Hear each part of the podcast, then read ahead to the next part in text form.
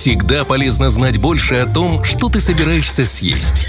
История любимого блюда. Как сделать вкус насыщеннее и превратить обычную еду в здоровую пищу. Обо всем этом в программе «Вкусно и полезно». Сегодня мы с вами поговорим о выпечке, которая покорила весь мир, о пончиках. В любом уголке мира эти воздушные пышки-бублики уплетают с удовольствием, несмотря на обилие калорий. Ну как можно устоять перед нежным тестом, политым шоколадной глазурью или щедро присыпанным пудрой? И если с любовью к пончикам все понятно, то вот история их возникновения известна не всем. Вкусно и полезно. Пышки, пончики, пампушки, берлинеры, донаты, бенье – в каждой стране свое название. А ведь когда-то это были самые обычные пирожки, которые и названия-то собственного не имели. Хотя, возможно, оно просто не сохранилось до наших дней. Зато точно известно, что впервые подобная выпечка появилась в Древнем Риме. Изначально несладкое подобие круглой лепешки брали с собой в походы легионеры.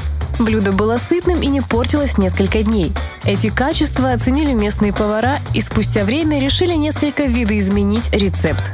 Так древние пончики начали жарить на растопленном сале и перед употреблением сверху поливать медом. Блюдо пользовалось у местных жителей невероятной популярностью и готовилось на каждом празднике. Перемещаемся туда, где пончики стали национальным блюдом – в Америку. В эту страну они попали в начале 18 века из Голландии. Известно, что первая книга, в которой был упомянут пончик, вышла не в США, а в Англии в 1803 году. И пончик в ней был отнесен к американским рецептам.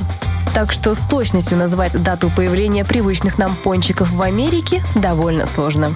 А вот в России эта выпечка была популярна еще в старину. Правда, тогда называлась пышками. И если быть точнее, то так именовалось любое изделие из теста, обжаренное в масле.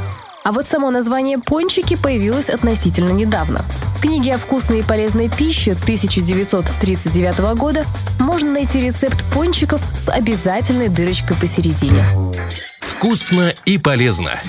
То, что пончики готовятся в большом количестве масла, знают все, как и то, что калорийность блюда очень высокая. При этом полезных свойств у блюда практически нет. Но ведь вкусно же.